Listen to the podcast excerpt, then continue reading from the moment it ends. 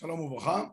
אה, אנחנו יום שישי ונדברנו לעסוק בעשר הספירות כאשר אנחנו נמצאים בספירת התפארת. אז אנחנו עושים את זה במסגרת הפיוט שמופיע בסידורים, חלק מהסידורים נאמר אותו בסעודה שלישית. אה, הפיוט הזה, כמו שאמרנו, נכתב על ידי אה, רבי אברהם מימין, מימין, לא יודע איך נקדים בדיוק את השם, הוא היה כנראה מהתלמידים של הרמ"ק, ואנחנו, כשאנחנו מסבירים את הדברים, אנחנו מוסיפים גם דברים שגילו ולימדו חכמי הדורות שאחריו, זאת אומרת, בית מדרשו של הארי והגר"א והרמח"ל. אבל אנחנו עוזים בבית שעסוק בספירת תפארת, מי, מי כל כמוך עושה גדולות, אוויר יעקב נורא תהילות, תפארת ישראל שומע תפילות כי שומע לאביונים השם. אני uh, מרגיש צורך להקדים uh, קצת הקדמות לדיבור הזה. Uh, לפני שניגש לאופן שבו המשורר, הפייטן, העמיד את הדברים. ההבנה הראשונה שצריכים להגיד בספירת תפארת היא העניין של... אני ראיתי פעם בספר בצרפתית, לא שאני יודע לקרוא צרפתית, אבל היה יהודי בצרפת שקראו לו הרב מונק, הוא כתב ספר עולם התפילות וכולי, יש לו ספר שלא תורגם לעברית על תפארת. אבל התרגום של התפארת הצרפתית שם הוא הרמוניה. זאת אומרת, מידת תפארת, לפחות אחד ההיבטים המשמעותיים בה, זה העניין הזה שיש חסד וגבורה, שהם עומדים לפני התפארת, היכולת לשלב ביניהם ולהפוך אותם למערכת אחת שפועלת בהרמוניה, בשיתוף פעולה, זה נקרא תפארת. זה לפחות אחת, אחת המשמעויות העיקריות במידת תפארת, זה בעצם לשון פתח אליהו, זה נקרא, אה, אה,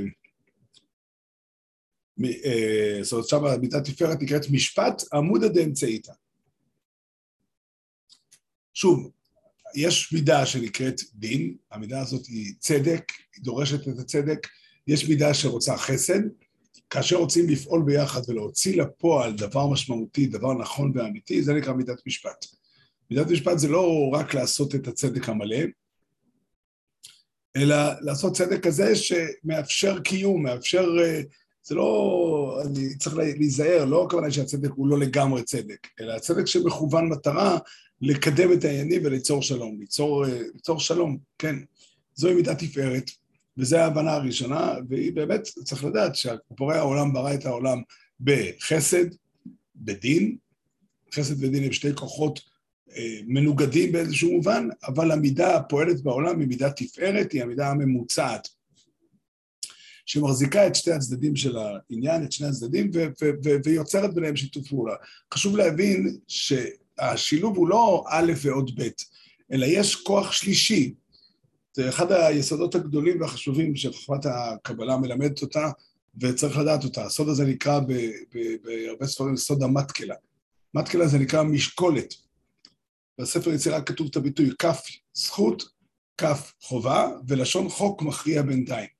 כמו שמאזניים שאנחנו מכירים, היום כבר לא מקובל להשתמש בהם, אבל יש כף אחד של מאזניים ששמים עליה ירקות, כף שנייה של מאזניים ששמים עליה אה, משקולת, כן, איזה משהו ממתכת בדרך כלל, אבן מידה, ויש לשון חוק שהיא דואגת לאיזון. עכשיו, הכוח הזה של החיבור והאיזון של שניהם ביחד הוא כוח מיוחד שנקרא תפארת, וזוהי מידת תפארת. כן, זו נקודה אחת שצריכים לדעת שדברים בתפארת. הנקודה השנייה היא שתפארת היא מידת תפארת היא שם הוויה. שם הוויה הוא השם של מידת תפארת, כבר שאלו, הגויין שואל את השאלה הזאת, איך ייתכן ששם הוויה הוא השם הכי גבוה, השם הכי נעלם, אנחנו לא מזכירים אותו אפילו, כן, ההלכה היא שאסור להזכיר את שם הוויה, ויחד עם זאת הוא השם של מידת תפארת, הוא לא השם הכי גבוה, יש מעליו כתר, חוכמה, בינה, חסד וגבורה. אומר הגאון מווילנה, כי מידת תפארת יש בה גילוי, זאת אומרת, נכון שיש ספירות עליונות יותר, אבל הספירות האלה עדיין לא מתגלה שום דבר לא. ושבע והיה מופיע, בעצם הגילוי אלוקות בעולם שייך למידת תפארת. וזו הסיבה שמדינת תפארת משתמשת בשם הוויה. הכוונה היא לזה שבאמת העולם שלנו, איפה הקדוש ברוך הוא מתגלה? בזה שהוא מוביל את העולם לתכלית. מוביל את העולם, זה, זה בעצם ההנהגה האלוקית, הסדר שהקדוש ברוך הוא קבע בבריאה. מהסדר הטבעי שיוצר איזונים כל הזמן, יש בעולם כוחות שונים, הכוחות האלה פועלים זה מול זה, אבל יש איזשהו כוח שמאזן את הכל, ועד גם מבחינת המגמה, יש איזושהי אה, אה, אה, תכלית שרואים שהעולם הולך לקראתה. כן, זה, וזוהי מידת תפארת. זאת אומרת, שוב, הסיבה שמידת תפארת היא, היא, היא, היא, היא התכלית, כי היא מכילה את הדרך, את האופן, את הכוח הזה של לחבר דברים ולאזן אותם וליצור. זה מידת הרחמים בעצם. אם רוצים את השם המדויק שלה, מידת הרחמים, וזה סוד נפלא עד מאוד, שכדאי ללמוד אותו בחיים. זה הסוד הגדול שאדם צריך לדעת בחיים. בני אדם, אה, אה, אה, בהרבה מאוד סיטואציות בחיים, תופסים את הדברים בצורה דיכוטומית. כן או לא, אני כזה או כזה, האם אני שייך למשפחה של, האם הזוג הצעיר שייך למשפחה של ההורים של הבעל, או למשפחה של ההורים של האישה, או האם אנחנו נפרדים, או אנחנו שייכים ללמעלה, וככה זה בהמון המון תחומים, בהמון המון תחומים. תמיד, אבל האמת היא היכולת לקחת את הדברים באופן מורכב ולתת מקום לזה, תן חלק לשבעה וגם לשמונה, כמו שאומר קהלת, או ירא שמיים יצא ידי כולם, כל הבחינות הללו, זה נקרא שלום באמת, זו המידה ששמה שלום, שעניינה האיזון, ההרמוניה, השילוב, ובה יש גילוי אלוקות. בה יש גילוי אלוקות, הכוונה היא למה? כי אה, בסופו של דבר הקדוש ברוך הוא מוביל את העולם לא לפי דין טהור, לא לפי חסד טהור. העולם שלנו מלא בהופעות של חסד, אבל הוא גם מלא בהופעות של דין. העולם שלנו אה, שואף לעשות צדק, אבל לא תמיד הצדק יוצא לפועל בגלוי. אם אנחנו שואלים מהו הקו שמוביל את העולם, הקו הזה הוא המחשבה איך שהדברים יתקדמו לקראת התכלית. שהדברים יתקדמו לקראת המגמה. במובן מסוים התפארת היא יונקת מגבוה גבוה, זאת אומרת בעצם השורש הדברים נמצא מעל התפארת בקו האמצע, זה, זה בעצם הרצון, אותו רצון עליון להוביל את הדברים לטוב, אבל האופן שבו זה פועל למעשה זה מלא מלא מורכבויות, מלא מלא איזונים, וזוהי מידת תפארת. מידת תפארת מכונה בשם הוויה, כי שוב, בשבילנו, בשביל האדם שחי למטה, כאן האלוקות מתגלה. כאן הוא יכול אה, לתפוס באיזשהו מקום איפה הקדוש ברוך הוא נמצא. ובאמת, אם אנחנו חושבים מה עשה אברהם אבינו, איך הוא תפס את הדברים, הוא ראה את העולם הריאלי, בתחילת הדרך הוא לא ראה את מה הקדוש ברוך הוא מתכנן. אפשר להתבונן בעולם ולראות מהעולם, אם אני מוכן לקבל את האיזונים שהעולם יוצר, להבין איך העולם צועד לקראת התכלית, איך העולם שואף לתכלית, איך העולם שואף לחיים, איך העולם שואף לטוב. שזה דבר מאוד רחב, זה נכון, נוגע לחוקי הטבע, זה נוגע להיסטוריה, איך שההיסטוריה מתנהלת, למערכות היחסים בין מדינות ובין עמים, ולמערכות יחסים בין בני אדם, ועל כולם, וכאן אני מגיע לדברים שכתב הפייטן שלנו, הברית עם עם ישראל, הקשר עם עם ישראל, הוא גם שייך למידת תפארת. התפארת נקראת, אה, אה, ככה נדרש בכמה מקומות, פסוק בספר ישעיהו, כתפארת אדם לשבת בית. זאת אומרת, המילה תפארת היא יוצרת את החיבור של הקדוש ברוך הוא עם העולם שלנו, עם המלכות, עם, עם, עם השכינה, או עם כנסת ישראל, איך שאנחנו נעסוק בהמשך בהגדרות האלה, ולכן הפייטן שלנו מדבר על מילה תפארת, הוא מדבר על הקשר בין הקדוש ברוך הוא לבין עם ישראל. מי יקל כמוך, פה לראשונה יש בחינה מסוימת של גילוי אלוקות, כמובן הפסוק מי יקל כמוך לקוח בספר מיכה, מי"ג המידות שמוזכרות שם, והוא בעצם אומר איפה רואים את הקודש ברוך הוא, מי כן כמוך עושה גדולות. גדול זה תמיד לא הרבה, אלא גדול. יש הבדל בלומר, אה, זה שני, שני פסוקים שאנחנו משתמשים בשניהם בתפילה. האחד אומר, מה רבו מעשיך השם, והשני אומר, מה גדלו מעשיך השם. מה ההבדל בין שניהם? הריבוי מדבר על המון המון פרטים שאין לנו דרך לתפוס את החיבור ביניהם, ואילו גדול זה דבר אחדותי. כן, אם איפה שאתה רואה תוכנית ש, שהולכת עם מגמה, שאפשר לזהות את המגמה, על זה אנחנו אומרים, מיקל כמוך עושה גדולות, אוויר יעקב. אוויר יעקב זה נקרא מקור הכוח של עם ישראל, של יעקב אבינו ושל, אה, אנחנו נעסוק ביעקב אבינו עוד מעט, מה הוא קשור לפה בדווקא, אבל אה, כן, כנסת ישראל, עם ישראל, יעקב אבינו, הם, הם אלה שהם נשענים על השם, זה נקרא אוויר יעקב, נורא תהילות. מאוד מאוד מעניין שהביטוי נורא שייך למידה הזו, למידת הרחמים. למה? כי יש בה, יש לזה כמה פנים, אבל אחת הסיבות, כי יש פה גילוי אלוקות באמת. זה המקום שבו אנחנו יכולים להסתכל בעולם, להתבונן, לחיות בעולם ולראות שיש איזשהו מהלך שהקדוש ברוך הוא מוליך אותו. באמת, לפעמים אנחנו עומדים עם, אה, אה, אה, איך נקרא לזה, עם פה סתום, אנחנו לא יודעים להסביר מה אנחנו רואים. ואנחנו רואים שיש מגמות שהולכות, איך הקדוש ברוך הוא מוביל את כנסת ישראל לאן שהוא מוביל אותה, איך הקדוש ברוך הוא מוביל אנשים. זה אחד הדברים המדהימים ביותר, סיפור החיים של אנשים, הדרך שבני אדם עוברים כדי, ומתקדמים בה, ולאן הקדוש ברוך הוא מוביל אותה. לא תמיד אנחנו יכולים לראות שזה מוביל למקום נכון וטוב, אבל הרבה פעמים כן. הרבה פעמים כן, וזה מפליא ומפתיע. כל זה נקרא אוויר יעקב נורא תהילות. תפארת ישראל, גם משתמש במילה תפארת, גם במילה ישראל, זאת אומרת יעקב אבינו, עם ישראל, התפארת שלהם, כבודם הוא כבוד השם, והוא שומע תפילות. שוב, הסיבה, וזה מאוד מאוד מעניין, שהפייטן שלנו לקח את עיקר הנקודה של תפארת. אנחנו דיברנו על תפארת בשתי רמות. הרמה הראשונה שדיברנו על התפארת זה העניין של ההרמוניה, של השילוב. הדבר השני שדיברנו על התפארת זה ההופעה האלוקית בעולם. הדבר השלישי, ורק עליו הוא מדבר, שהתפארת היא מקום החיבור בין הקדוש ברוך הוא לכנסת ישראל. ועל זה הוא בחר, בפיוט שלו, הוא בחר לדבר רק על הנקודה הזו. זה, הוא אומר, הוא מדבר על זה שמי כן כמוך זו התגלות אלוקית, עושה גדולות, אוויר יעקב נורא תהילות, תפארת ישראל שומע תפילות, כי שומע אל אביונים השם.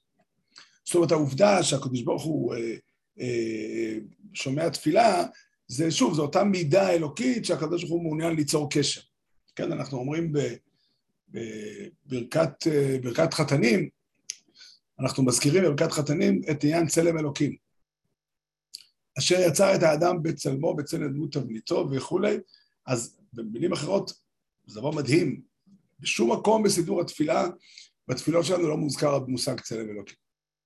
כמובן, יש uh, תפילה זכה שאומרים בכניסת יום הכיפורים, אבל זו לא תפילה שחז"ל תיקנו אותה, זו תפילה שכתב אותה אחרי אודום, והיא מאוד מרגשת. אבל uh, חז"ל הקדשים לא הזכירו את מושג הצלם בשום מקום בתפילה, חוץ מאשר בברכה הזאת. רק מוסד הנישואים, נקרא לזה ככה, היכולת של אדם ליצור קשר עמוק ומחייב עם מישהו, זה בחינת צלם אלוקים. זו הבחינה של הצלם, ובזה אנחנו אומרים, כן, פה אנחנו תופסים איזושהי הופעה של, של הקדוש ברוך הוא. ובעל הפייטן הזה אומר, הוא, הוא, הוא, הוא מדבר על השם, שהוא גם אוויר יעקב, שעם ישראל נשען עליו, והוא גם נורא תהילות, נורא תהילות, באמת אה, קשה להכיל את גודל החסדים של הקדוש ברוך הוא, זה נקרא נורא תהילות. רש"י אומר בפרשת ושלח, ירוי מלהללו. כן, מפחיד להלל אותו, והוא שומע תפילות, כי שומע לביונים השם, זו מידתו, שהוא אה, רואה את הצורך, רואה את הקושי, רואה את הכאב של נבראים, והוא מטה את אוזנו לשמוע אותם, זוהי מידת תפארת, הרבה מאוד דברים נאמרו כאן על, על התפארת, וניסיתי קצת לתת תמונה לבית סוגיות גדולות מאוד. אני רוצה לעסוק עכשיו בשאלה מעניינת מאוד, שקשורה, אולי לעסוק בשתי שאלות כאלה, אבל לשאלה אחת מאוד מאוד מעניינת, שהרבה פעמים מטרידה אנשים. Uh, הפסוק אומר, תיתן אמת ליעקב, חסד לאברהם. והזכרנו כאן ששלושת הספירות הללו, חסד, גבורה, תפארת, הם מתייחסים לאבות, אברהם אבינו מידתו חסד, והפייטן הזכיר את זה, אלוקי אברהם זכור לעבדיך. יצחק אבינו מידתו גבורה, והפייטן הזכיר את זה במילים פחד יצחק משפטנו העירה.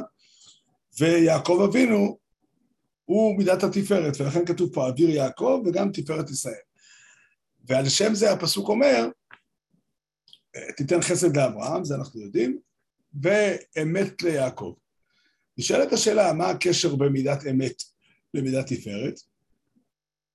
ועוד שאלה, מה הקשר בין מידת אמת ליעקב אבינו? למה יעקב אבינו מידתו אמת? כן, בילדותי, הרב דסלר, הוא היה זה ששאל את השאלה הזאת, והוא ענה בדרכו שלו. הוא ענה בדרכו שלו, הוא שאל את השאלה למה יעקב אבינו נקרא מידתו אמת, והוא אמר שיעקב אבינו, כי למרות שהוא הקשה, מצינו שיעקב אבינו לא אומר אמת כמה פעמים, אז הוא אמר שאמת היא מה שהתורה קובעת שהוא אמת, זה בערך מה שהרדסטר אומר. מאוד מורכב ההיגיון של השאלה ושל התשובה, אבל אני רוצה להגיד לך פשט פשוט. לא שאני אומר חלילה שיעקב אבינו לא, לא אמר אמת, אבל אני רוצה להגיד לך פשט פשוט. תיתן אמת ליעקב, הכוונה היא את ההבטחה, את מילוי ההבטחה. מידת התפארת היא אמת, האמת היא אחת, אחת ההופעות, אחד השמות, אחד הכינויים של מידת תפארת, כי מידת תפארת מדברת על זה שהקדוש ברוך הוא התחייב משהו, והוא עומד בהבטחה שלו. יש מצב שזה פשוט לעמוד, למה לא? אבל גם כשיש סיבות טובות לא לעמוד בהבטחה, כמו למשל שעם ישראל חטא ומגיע לו עונש, עדיין השם נאמן להבטחה שלו.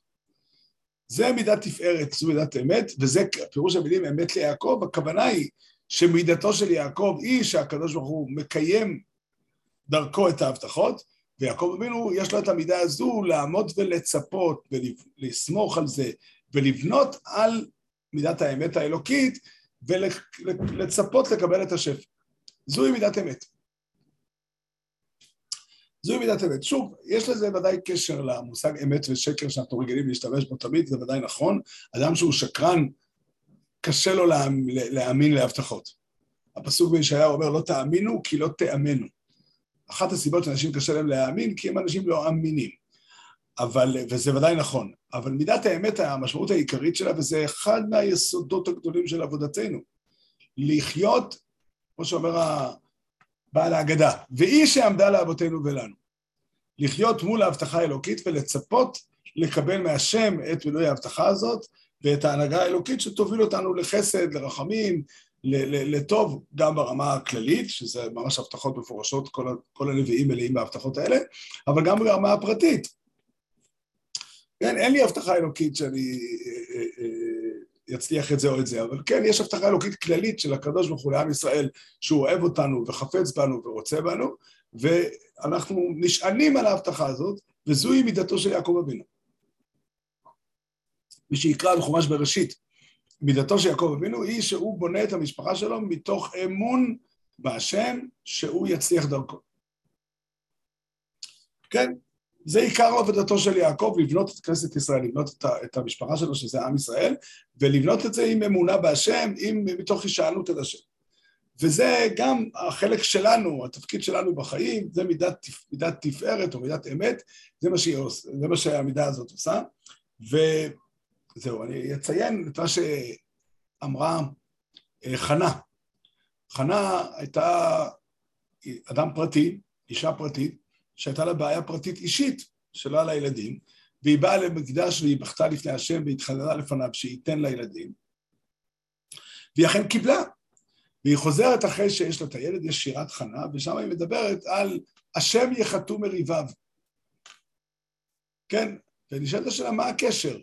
מה הקשר בין העניין הפרטי האישי שלה ל"וירם קרן משיחו"? והתשובה היא שהיא הבינה שהקדוש ברוך הוא נתן לה את בקשתה לא סתם, אלא בגלל הברית שיש לו עם עם ישראל, והיא כאחד הפרטים בברית מקבלת את השפע, ש... את היחס הזה. במילים אחרות, זה חלק מאוד משמעותי בעבודה שלנו, בתפקיד שלנו. זה לתפוס את עצמנו כחלק מכנסת ישראל ולבנות את העתיד שלנו על ההבטחה האלוקית. זה לא סותר שיש לי תפקידים שאני צריך לפעול על פיהם, לעשות, לעשות אה, ללכת לעמול לפרנסתי, אם זה התפקיד שלי, או ללכת לשמור, לשמור על הבריאות שלי וכן הלאה. אבל כן, האדם היהודי יודע שלא חי בעולם של הפקר, הוא חי בעולם שמונהג על ידי השם, והקדוש ברוך הוא לא פועל בעולם סתם, אלא הוא פועל להיטיב, והדבר השלישי, הוא פועל להיטיב לישראל באופן ספציפי. ואנחנו מזכירים בתפילה, בנוסח האשכנזי, כי אתה שומע תפילת עמך ישראל ברחמים, הנוסח הספרדי, כי אתה שומע תפילת כל פה, ואלה שני שבחים שיש בזה מה שאין בזה. הם לא סותרים אחד את השני חלילה, אבל זה שני שבחים שונים. כי השבח האחד אומר שהקדוש ברוך הוא שומע תפילת כל פה, וזה נכון, ויש דבר מיוחד שהקדוש ברוך הוא שומע תפילת עמו ישראל ברחמים. שוב, אלה הם שני שבחים, כל, כל שבח מתקיים לכשעצמו. והשאלה אם אני רוצה לקבל את היחס הזה או את היחס הזה, תלוי בשאלה כמה אני רואה את עצמי ומעמיד את עצמי מול השם כחלק מכנסת ישראל. זה דבר שנשמע קצת אה, מופשט ורחוק מהשגה, אבל הוא מאוד מאוד מהותי. הוא מאוד מאוד מהותי, כי צריך לדעת שאין לקדוש ברוך הוא ברית אישית ספציפית איתי. הברית שלו איתי היא כחלק מהברית הכללית עם כנסת ישראל. עד כמה שאני אבוא לקדוש ברוך הוא ויגיד לו, ריבונו שלם, בוא נעזוב את כל היהודים. בוא, אני ואתה נדבר חופשי. בוא נדבר גלויות, כמו שאומר המשורר. אני לא חושב ש, שזה... יכול להיות שהוא יקבל כמו גוי. עדיין הקדוש ברוך הוא שומע תפילת כל פה. אבל היהודי צריך לבוא ולהגיד, ריבונו שלם, אתה הרי חלק, אנחנו הרי חלק מסיפור ארוך מאוד של קשר. זה מה שנקרא סמיכות גאולה לתפילה. כן, סמיכות גאולה לתפילה זה נקרא, אנחנו לא באים לתפילה מתוך ידיעה סתם שאנחנו חיים במצוקה והשם יכול לעזור לנו, אלא מתוך זה שאנחנו יודעים שהשם בחר בעם ישראל ויש לו קשר איתם ויש לו ברית איתם, והוא, אה, כן, על זה אנחנו נשענים. זוהי מידת תפארת. וזה בא לעצב את, ה, את, ה, את ההתייחסות שלנו, את התפקיד שלנו בחיים. אה, אז דיברנו, אני רוצה לסכם בקצרה את כל מה שאמרנו. מידת תפארת קיבל זה הרבה מאוד סוגיות, ואני רוצה לנגוע בקצרה, כמו שאמרנו כמה פעמים, אין השיעורים האלה לא נועדו כדי אה, שמישהו יוכל, אה, אחרי שהוא שמע אותם, להגיד, אני כבר יודע קבלה. אני לא רוצה להחליט עבור אף אחד לא אם הוא צריך ללמוד או לא צריך ללמוד, כל אחד יחליט איך אומרים, מתייעץ עם מי שרוצה להתייעץ ויחליט כמו שהוא רוצה להחליט, אבל אם מי שרוצה ללמוד צריך ללמוד ברצינות. אבל המטרה שלי כן לתת איזושהי תמונה לאנשים שלא לומדים בינתיים, או שילמדו מחר, אה, איזושהי תמונה על מה אנחנו מדברים. אז כשאומרים על מידת תפארת אומרים כמה דברים. קודם כל, מידת תפארת היא השילוב של חסד וגבורה, ונמצא בה מידת השילוב. זה מה שנקרא הרמוניה, שזה כנראה התרגום של המושג תפארת. תפארת זה סוג יופי מסוים בשונה מהיופי של המדבר, שהוא יופי עז וחד, הייתי קורא לו אולי הדר, היופי של, ה... של הרי ירושלים הוא תפארת. כן, הוא משלב, מבטא איזשהו סוג של שילוב וכולי. אז מידת תפארת מדברת על השילוב בין חסד וגבורה, ויש בה גם את הכוח הזה שהוא כוח הרחמים, שהוא כוח השילוב.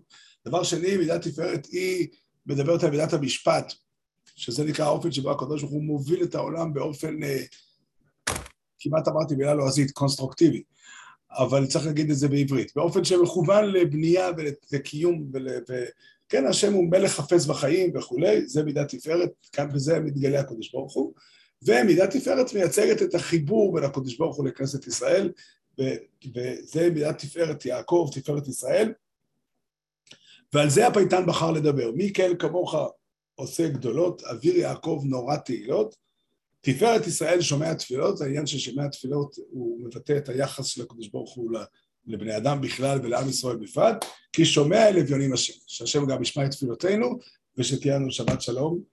ואנחנו הולכים עכשיו לשלוש, שלושה שבועות של אבלות.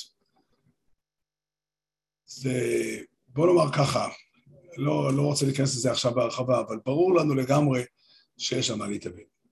הרבה מדברים על זה, וזה נכון שהרבה דברים השתנו לטובה במצב שלנו. עם ישראל חזר לארץ ישראל, יש הרבה מאוד יהודים כאן, גם נמצאים בתנאים פיזיים, במידה רבה בתנאים של רווחה, גם כלכלית וגם ביטחונית. חסד השם עלינו באופן רחב מאוד, ועדיין החושך יחסי ארץ וערפי לאומים, העלבון הנורא, ש, ש, ש, כן, שהתורה נמצאת בישראל, ולא ממנה אין, אין מי שטוען שאפשר ממנה לקחת אור לכל, ה, לכל, לכל עם ישראל. הלב כואב מאוד, ויחד עם זה צריכים תמיד לאחוז את החבל, בשתי, את המקל בשתי קצותיו. אה, אנחנו רואים מול העיניים הרבה מאוד חסדים, ואנחנו מקווים שהקדוש ברוך הוא יוביל אותנו הלאה לתיקון, לשלמות, ושאיך אנחנו אומרים בשבת, יכול עם המייחדים שמו. כן, אם יש שאלות אני אשמח לשמוע. לפני זה רק התוכניות שלנו, ביום שלישי יש שיעור בגמרא למי שרוצה להצטרף, שלישי ב-8.40, יום רביעי ב-8 וחצי נעסוק בפרשת שבוע, יום שישי הבא, ב-12 נעסוק בספירת הנצח. כן, יש שאלות? כן. כן, כן, המילה איזון היא מילה מאוד נכונה, אבל אני רוצה לבטא שהאיזון יש לו שתי צורות. יש איזון שהוא, אה, אה, אתה שואל איפה זה נמצא בתורה. אז אני אומר, יש איזון שעניינו למחוק את הקצוות. איך קוראים לזה היום? המרכז, אה, אה, לא זוכר את המילים המתאימות. המרכז זה אומר, לא אמרתי כלום. כן, אנחנו ביחד, ערבים ובדואים, יהודים וחרדים וחילונים וכולי, כן? זה, זה, זה, זה איזון שהוא בעצם איפוס, בלשון של אפס אני אומר, כאילו איפוס של העיון של כל, ה, כל הדברים, ונתמקד בדברים המשותפים. מה זה אומר? יש, אני פעם הייתה אצלי אה, אימא של אחד הבחורים בבטחי העולם, הייתה מאוד אה, שרה וזועפת, אחרי, כן, הבן שלה חזר בתשובה, אז היא אמרתי, כנקודת פתיחה אני רוצה להתחיל, שכולנו שייכים למין היונקים. כן, זה נכון, זה נכון, יש משותף גם לכלב וגם לחתול וגם לאדם. השאלה אם אנחנו רוצים לעסוק במשהו משותף לכולם. יש איזון שהוא ההבנה ששני הצדדים, הם, יש בהם ניגוד, אבל עדיין הם יכולים למצוא דרך איך לפעול ביחד. וזה כל הנושא המרכזי בתורת משה. הנושא המרכזי בתורת משה הוא אה, אה, לתת מקום לכל דבר ולסבול את, את הניגודים שהם יפעלו, יפעלו ביחד. כן, אחת הדוגמאות הטובות היא הדרך אה, של מחלוקת, כן, עושים, יש ויכוח, יש מקום לדעה הזו, יש מקום לדעה הזו, כולם צריכים להתווכח ביחד, בסופו של דבר סופרים את הקולות והולכים אחרי הרוב, אבל דעת המיעוט נשארת קיימת. זאת אומרת, במילים אחרות אנחנו לא שואפים למחיקה. עכשיו, קח דוגמה, הקדוש ברוך הוא מציג בחטא העגל את מידת הדין, משה רבינו מציג את מידת הרחמים, מה התשובה הסופית? השילוב של שניהם. כל אחד מאיתנו מבין שהתורה הייתה חסרה משהו מאוד משמעותי אם הקדוש ברוך הוא לא היה אומר בהתחלה, ואכלה אותם כרגע. וכמובן אנחנו מבינים שאם משה רבנו לא היה מתווכח והיה מתבצע, אכלה אותם כרגע, זה גם לא היה שלם. איפה האמת האמיתית? האמת האמיתית נמצאת באיזון שבין שניהם. כן, עכשיו זה נכון לא רק על זה, נשאל השואל אם התורה היא בעד עבודה או, או, או, או, או בעד, בעד עמל גשמי או בעד פרישות, התשובה היא תהיה תמיד מורכבת, כי התורה בעד שאנשים יעבדו ויתפרנסו את עצמם, היא גם יכולה להסתכל על שבט לוי שמייצג איזושהי שלמות שאין לו קרקע. אבל זה לא במקרה ששבט לוי הוא אחד מ-12 ולא 11 מ-12. כן? אז במילים אחרות, הרמב"ם מאוד הרחיב בזה בהלכות דעות, הוא מדבר שם על הדרך הממוצע. הוא לא מבטא את הדברים באותה שפה כמו המקובלים, אבל הוא כן אומר שהדרך הממוצע היא הדרך הנכונה, והוא אומר שהיא נובעת מייחוד השם. מי, ש, מי שמנסה להגיד שהוא רוצה לעזוב את הגשמיות לגמרי, הוא בעצם אומר שהגשמיות היא לא אלוקית, היא לא מגיעה מידי שמיים. ואילו השילוב של שניהם ביחד, הנכון, עוד דבר חשוב לשים לב, האיזון הוא לא נוסחה מתמטית. אין תשובה מדויקת לשאלה איפה נמצא האיזון במידת הדין ובמידת הרחמים. זה מהלך שכל יום מחדש צריכים למצוא אותו. כל יום מחדש צריך למצוא את האיזון הנכון ברוחניות וגשמיות, ובין אחריות וביטחון. כן, תחשבו אדם שלוקח אחריות על עצמו עד הסוף, ואין לו שום, אה, כן, הוא כל הזמן נמצא במתח הגדול שהוא אחראי, הוא אחראי, הוא אחראי, אף אחד לא יעזור לו, הוא, זה מחלת נפש. או פתח למחלת נפש. לעומת זאת האדם שיגיד, לא, הקדוש ברוך הוא מסדר את הכל, אני פטור מלדאוג, זה גם דבר לא נכון. האיזון הנכון הוא, הוא המטקלה, והוא מידת תפארת. כן, בסדר.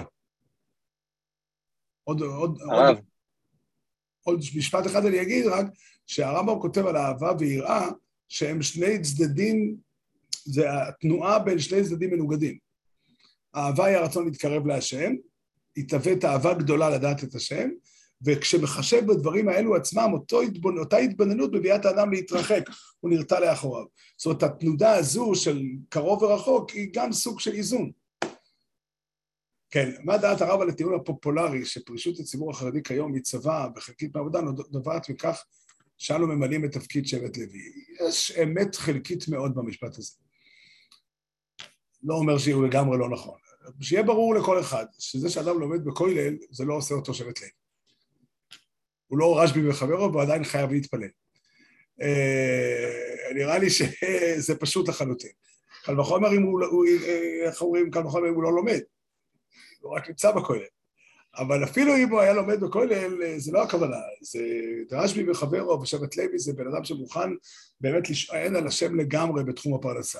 יש אנשים שמחפשים פרנסות אחרות, ושוב, אשרי בטוב חלקם שהם עשו פרנסות כאלה שמאפשרות להם לעסוק בתורה, זה טוב מאוד, זו ברכה גדולה. עכשיו, אה, הסיבה העיקרית שהציבור לא נמצא היום, הציבור החרדי משתדל לא להיות או להיות פחות בכל המערכות, היא בגלל שהמערכות האלה הן חילוניות במהותן, הן בנויות באופן חילוני. ככל שאנחנו נהיה, אם אנחנו היינו הרוב, או היינו, אם כשנהיה הרוב, נעשה את הדברים בצורה שונה.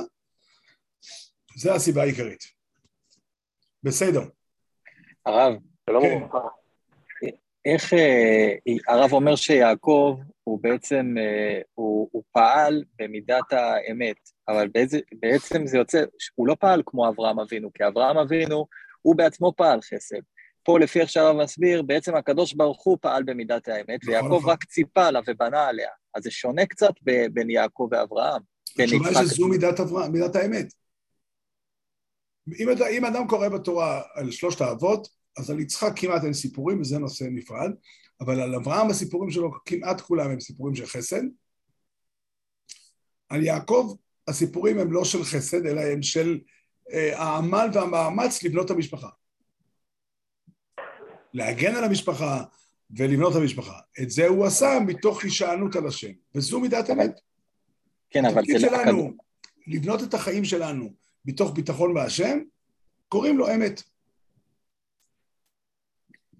בן אדם שנגיד דבק במידותיו של הקדוש ברוך הוא, והוא דבק במידת האמת של הקדוש ברוך הוא, אז אני הייתי אומר אה. שלמרות שהוא התחייב למישהו טובה... אני מסכים איתך שזה לא אותו אצלי, לא, לא, לא הבנתי את הנקודה שאתה שם עליה.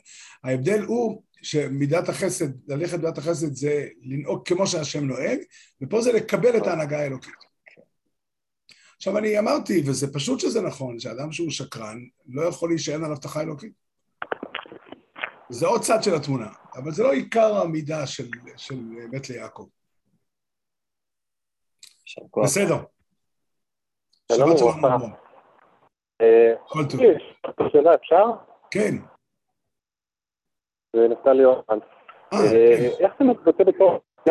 לו ביחס עם ישראל, הקשר, זה צריך להיות, זה כאילו, זה ביטוי של, אה, מידת התפארת היא תכונה של אה, הקדוש ברוך הוא, זה ביטוי של תכונה, היחס שלו לאנשים. כן. שוב פעם, זו תכונה, זה, זה הנהגה, זה מידה. יכול להיות, אפשר לעלות על הדעת הנהגה של אלוק, שאלוקים יבחר להגיד שהוא אה, לא מתייחס למציאות, לא מעניין אותו בני אדם. אבל השם בחר במידה שהוא מתחבר. דרך אגב, חשוב לזכור, המידה הזו היא לא רק ביחס לישראל.